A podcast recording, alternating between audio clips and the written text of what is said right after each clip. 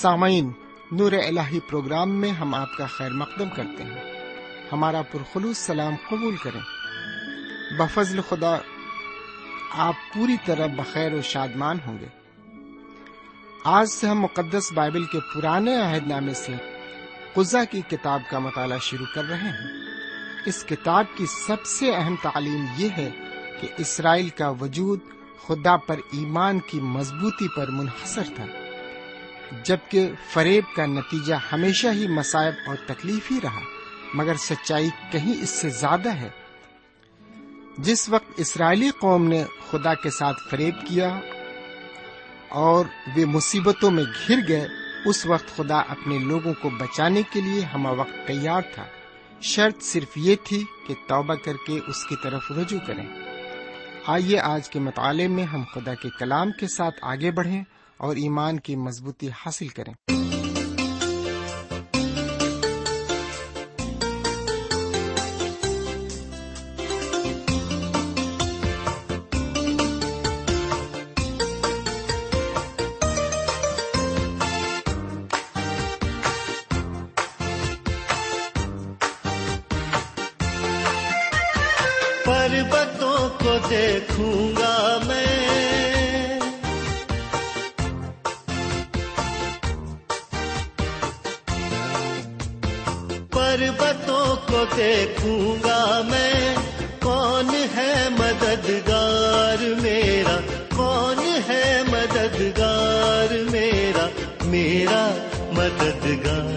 خدا ہے میرا مددگار خدا ہے جس نے زمین اور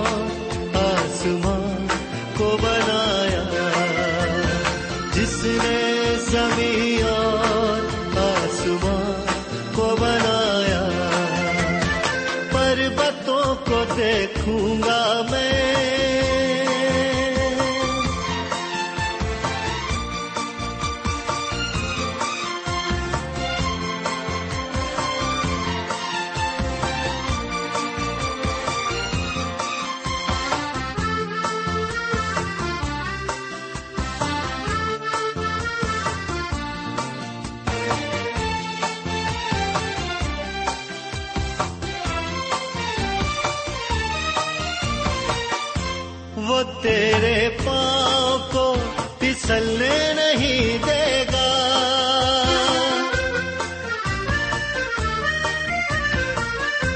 وہ تیرے پاؤں کو پھسلنے نہیں دے گا۔ خدا بند ہے تیرا جاگا ہوا، تجھے تنہا نہ چھوڑے گا۔ خدا بند ہے تیرا، جاگا ہوا، تجھے تنہا نہ چھوڑے گا۔ میرا نگہبان، خدا ہے میرا نگہبان، خدا ہے جس نے زمین آسمان کو بنایا۔ جس نے زمین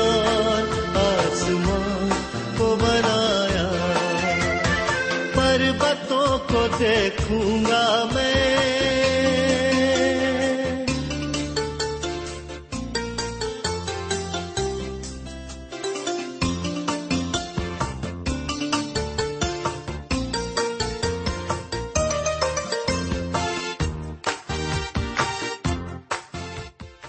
خدا کے کلام کو لے کر ایک بار پھر آپ کے درمیان حاضر ہوں۔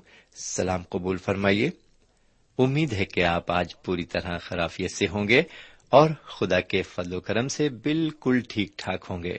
میرے بھائی، جہاں تک میرا سوال ہے، تو میں بھی آپ کی دعاؤں کے عوض بالکل ٹھیک ہوں۔ اور ایک بار پھر ایک نئی کتاب کو لے کر آپ کی خدمت میں حاضر ہوں۔ میرے بھائی، جانتے ہیں کہ وہ نئی کتاب کیا ہے؟ اس کا نام کیا ہے؟ جی ہاں میں ضرور آپ کو بتاؤں گا۔ اس کا نام ہے قزا جی ہاں یہ قزا کی کتاب ہے، جس کو ہندی میں نیائیوں کی پستک کہتے ہیں، نیائیوں کی پستک۔ اور انگریزی میں اسے بک آف ججز کہتے ہیں۔ تو میرے پیارے بھائی بہن اور میرے پیارے بزرگ، میں آپ کو بتا دوں کہ جب میں قزا کا ذکر کروں یعنی قزا کی کتاب کہوں، تو ہندی بھاشی لوگ نیائیوں کی پستک سمجھیں اور انگریزی داں لوگوں کے لیے بک آف ججز ہوگی۔ سو مجھے امید ہے کہ آپ کسی مغالطے میں نہیں پڑیں گے۔ تو آئیے ہم مطالعہ شروع کرتے ہیں اور پہلے ایک چھوٹی سی دعا مانگتے ہیں۔ ہم دعا کریں۔ ہمارے پاک پروردگار رب العالمین، ہم تیرے تہ دل سے شکر گزار ہیں کہ تو نے ایک اور موقع ہمیں عطا فرمایا، تاکہ ہم تیرے قدموں پر بیٹھ کر ایک بار پھر تیرے کلام کو سن سکیں اور اس سے فیضیاب ہو سکیں۔ اے خداون کریم، جبکہ آج ہمارے سامنے ایک نئی کتاب ہے خزا کی کتاب، اور ہم اس کتاب سے بھی یہ دیکھنا چاہیں گے کہ تو ہمیں کون کون سی نئی نئی باتیں سکھاتا ہے۔ ہمارے کان تیری طرف منتظر ہیں سننے کے لیے، اور ہمارا دل اور دماغ کھلا ہوا ہے۔ اسے سمجھنے اور قبول کرنے کے لیے۔ ہمیں وہی باتیں سکھا اور سمجھا جس میں ہماری فلاح اور بہبودی ہے۔ یہ دعا ہم اپنے حضور کریم، جناب سیدنا یسو مسیح کے وسیلے سے مانگتے ہیں۔ آمین۔ میرے بھائی، آج ہم پرانے عہد نامے کی ایک نئی کتاب کو لے کر آپ کی خدمت میں حاضر ہیں۔ اس نئی کتاب کا نام قزا ہے۔ یہاں پر قزا کا مطلب قاضیوں سے ہے یعنی انصاف کرنے والے لوگ۔ ان قاضیوں کی جماعت میں کل تیرہ لوگ شامل تھے، تیرہ آدمی اور ایک عورت۔ ان تیرہ قاضیوں نے جناب یشو کی وفات سے لے کر سیمل نبی کے وقت تک اسرائیل کا انصاف کیا۔ آئیے اس کتاب کے متعلق ہم تین خاص باتیں اور دیکھ لیں۔ سب سے پہلی بات ہے کہ اس کا مصنف کون ہے یعنی لکھنے والا کون ہے۔ سب سے پہلے ہم یہی دیکھیں گے کہ اس کتاب کا مصنف کون ہے۔ سمن تواریخ اور بائبل شریف دونوں اس معاملے میں خاموش ہیں کہ اس کتاب کو کس نے لکھا۔ اس کتاب کے مصنفوں کے بارے میں صرف قیاس آرائیاں ہی پائی جاتی ہیں۔ اور ایسا شک ظاہر کیا جاتا ہے کہ اس کتاب کو سیم النبی نے لکھا۔ لیکن مستقل طور پر یہ بھی نہیں کہا جا سکتا کہ اس کتاب کو سیم النبی نے ہی لکھا ہے۔ میرے پیارے بھائی بہن، اس وقت جتنے بھی قاضی تھے، ان کی لیاقت اور قابلیت بڑی محدود تھی، بلکہ ہر ایک میں کچھ نہ کچھ کمی پائی جاتی تھی۔ پھر بھی قومی نظام میں ان قاضیوں کے ذریعے کافی مدد ملی۔ ان میں کوئی بھی قومی لیڈر نہیں تھا جو پوری قوم کے واسطے جازب نظر ہو، جیسے حضرت موسا اور حضرت یشو تھے۔ اسی کے ساتھ ساتھ اس کتاب میں جو بھی بیان درج کیا گیا ہے، وہ باترتیب اور سلسلے وار نہیں ہے، بلکہ قوم کی کچھ کچھ باتیں درج کی گئی ہیں۔ اب آئیے ذرا دوسری بات پر نظر ڈالیں۔ اب ہم مرکزی خیال کو دیکھیں گے کہ اس کتاب کا مرکزی خیال کیا ہے، یہ کیا کہتی ہے؟ خاص بات کیا کہتی ہے؟ میرے بھائی، اس کتاب کا مرکزی خیال ہے اسرائیلیوں کا برگشتہ ہونا اور ساتھ میں خدا کا فضل ان پر اونڈیلا جانا اور انہیں بحال کیا جانا۔ جناب، اس کو فیلڈ صاحب کی نئی ریفرنس بائبل اس کتاب کا مرکزی خیال شکست اور رہائی کر کے پیش کرتی ہے۔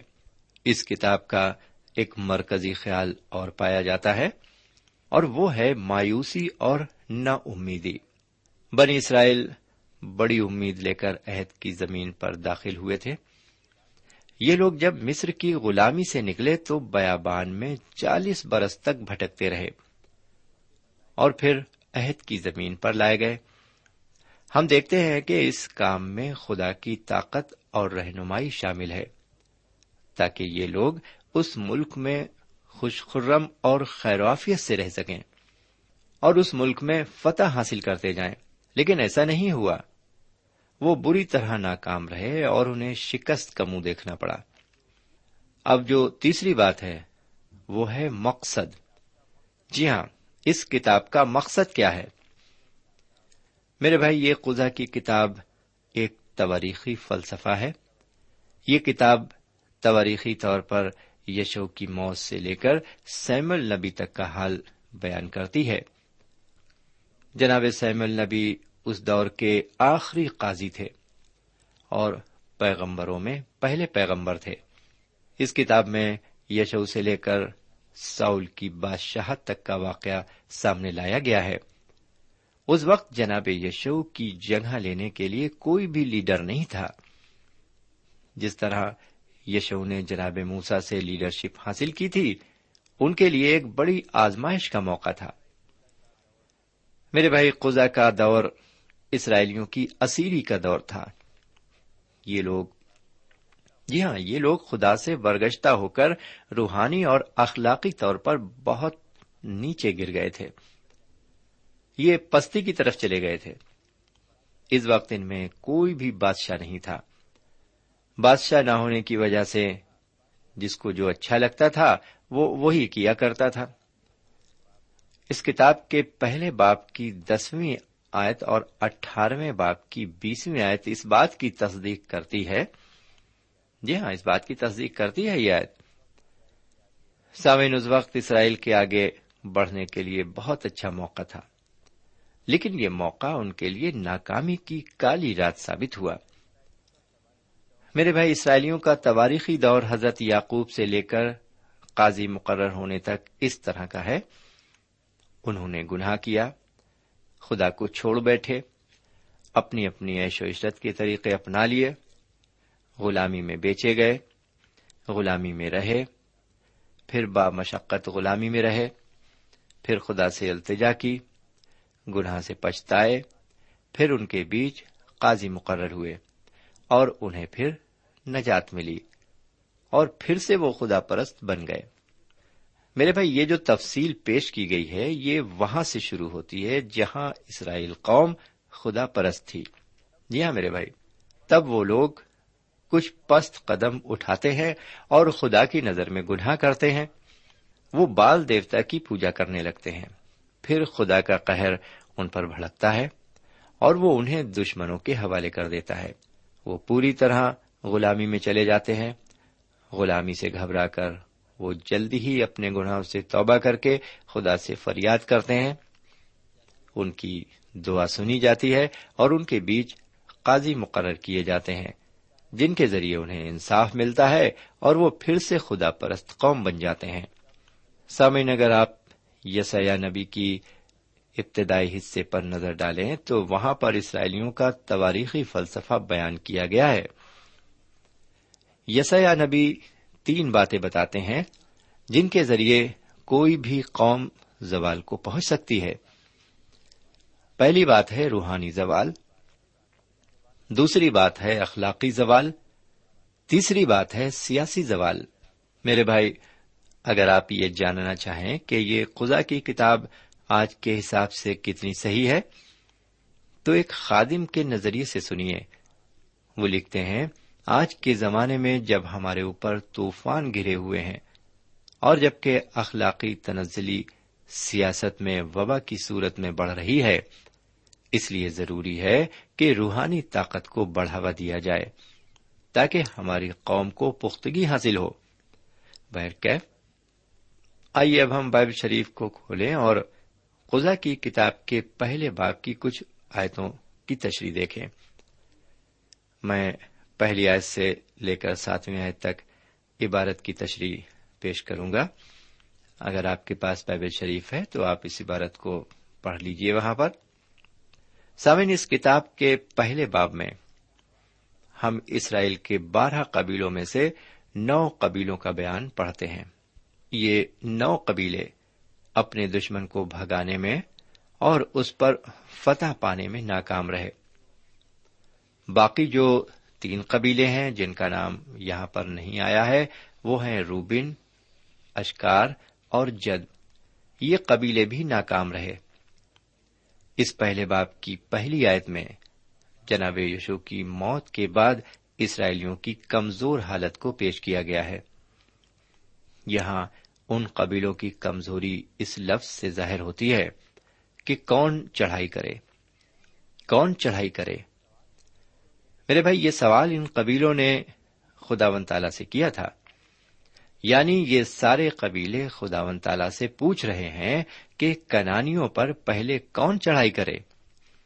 کیونکہ کنانی اپنا محاذ مضبوطی سے جمائے ہوئے ہیں اور ان کو اسرائیلی پیچھے نہیں ڈھکیل پاتے۔ سمن یہ کرانی لوگ اسرائیل کی زندگی میں ایک کاٹے کی مانند تھے، جبکہ حضرت ساؤل اور حضرت داؤد اسرائیلیوں کے بادشاہ تھے۔ بہرکیف جب اسرائیلی خداون سے یہ سوال کرتے ہیں کہ ہم میں سے پہلے کون کنانیوں پر چڑھائی کرے، تو دوسری آیت میں خداون تالا انہیں حکم فرماتا ہے کہ تم میں سے یہودا کا قبیلہ ان پر چڑھائی کرے۔ اور خداون تالا نے یہ بھی ان سے فرما دیا کہ دیکھو یہ ملک میں نے تمہارے ہاتھ میں کر دیا ہے۔ لیکن کیا ہوا؟ کیا یہودا کے قبیلے نے کنانیوں پر چڑھائی کی؟ میرے بھائی، ہونا تو یہ چاہیے تھا کہ یہودا کا قبیلہ فوراً ان پر چڑھائی کرتا۔ لیکن ذرا سنیے کہ یہ قبیلہ کیا کرتا ہے۔ تیسری آیت میں لکھا ہے کہ یہودا نے اپنے بھائی شیمون سے کنانیوں پر حملہ کرنے کے لیے مدد مانگی۔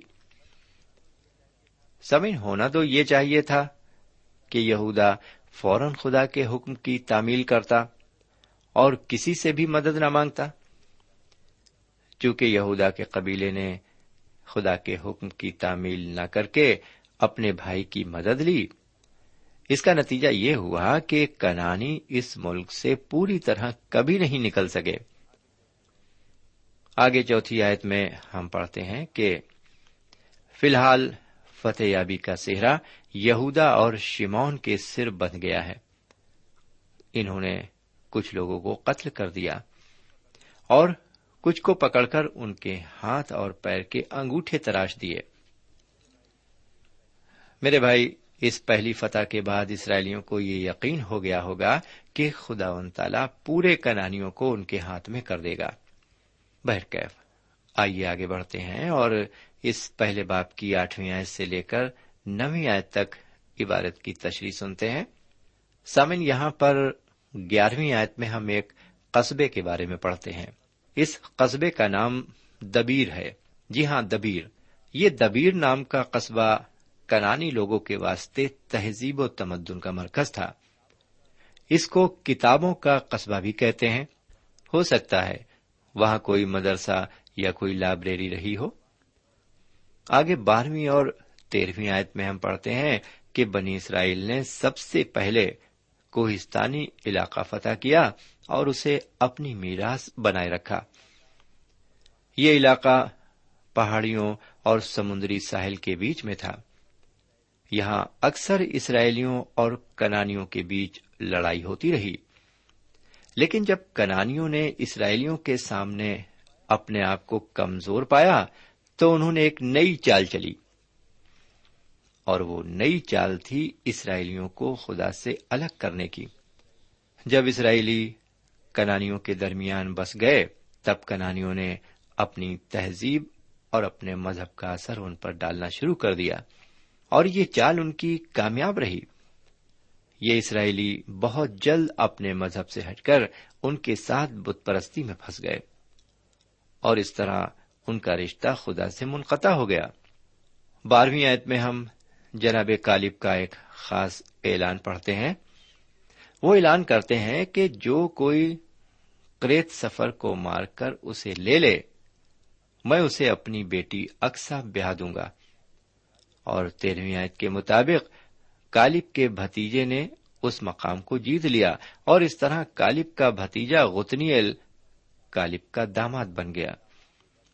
اور داماد بننے کے بعد اس کو بھی اس وقت کا قاضی مقرر کیا گیا۔ قاضی کو آج کی زبان میں ہم جج اور منصف کہہ سکتے ہیں۔ اس وقت قاضی کا عہدہ بہت بڑا عہدہ تھا۔ اب دیکھیے ایک حیرت انگیز بات اور سامنے آتی ہے۔ وہ یہ کہ کالب کا بھتیجا اس قابل نہیں تھا کہ اس کو قاضی مقرر کیا جاتا، کیونکہ اس کے اندر ایک قاضی کی بالکل لیاقت نہیں تھی۔ لیکن رشتہ داری کے سبب سے یعنی کالب کا داماد ہونے کے سبب سے وہ اس عہدے کو پا گیا۔ جیسا کہ آج بھی ہم اس بات کو دیکھتے ہیں اور کثرت سے دیکھتے ہیں کہ لوگ اس عہدے یا اس نوکری کے لیے بالکل اہل نہیں ہوتے، لیکن رشتہ داری اور سورس کی وجہ سے وہ اس عہدے پر نافذ کر دیے جاتے ہیں۔ سوئن نیپولین کا نام تو آپ نے سنا ہے۔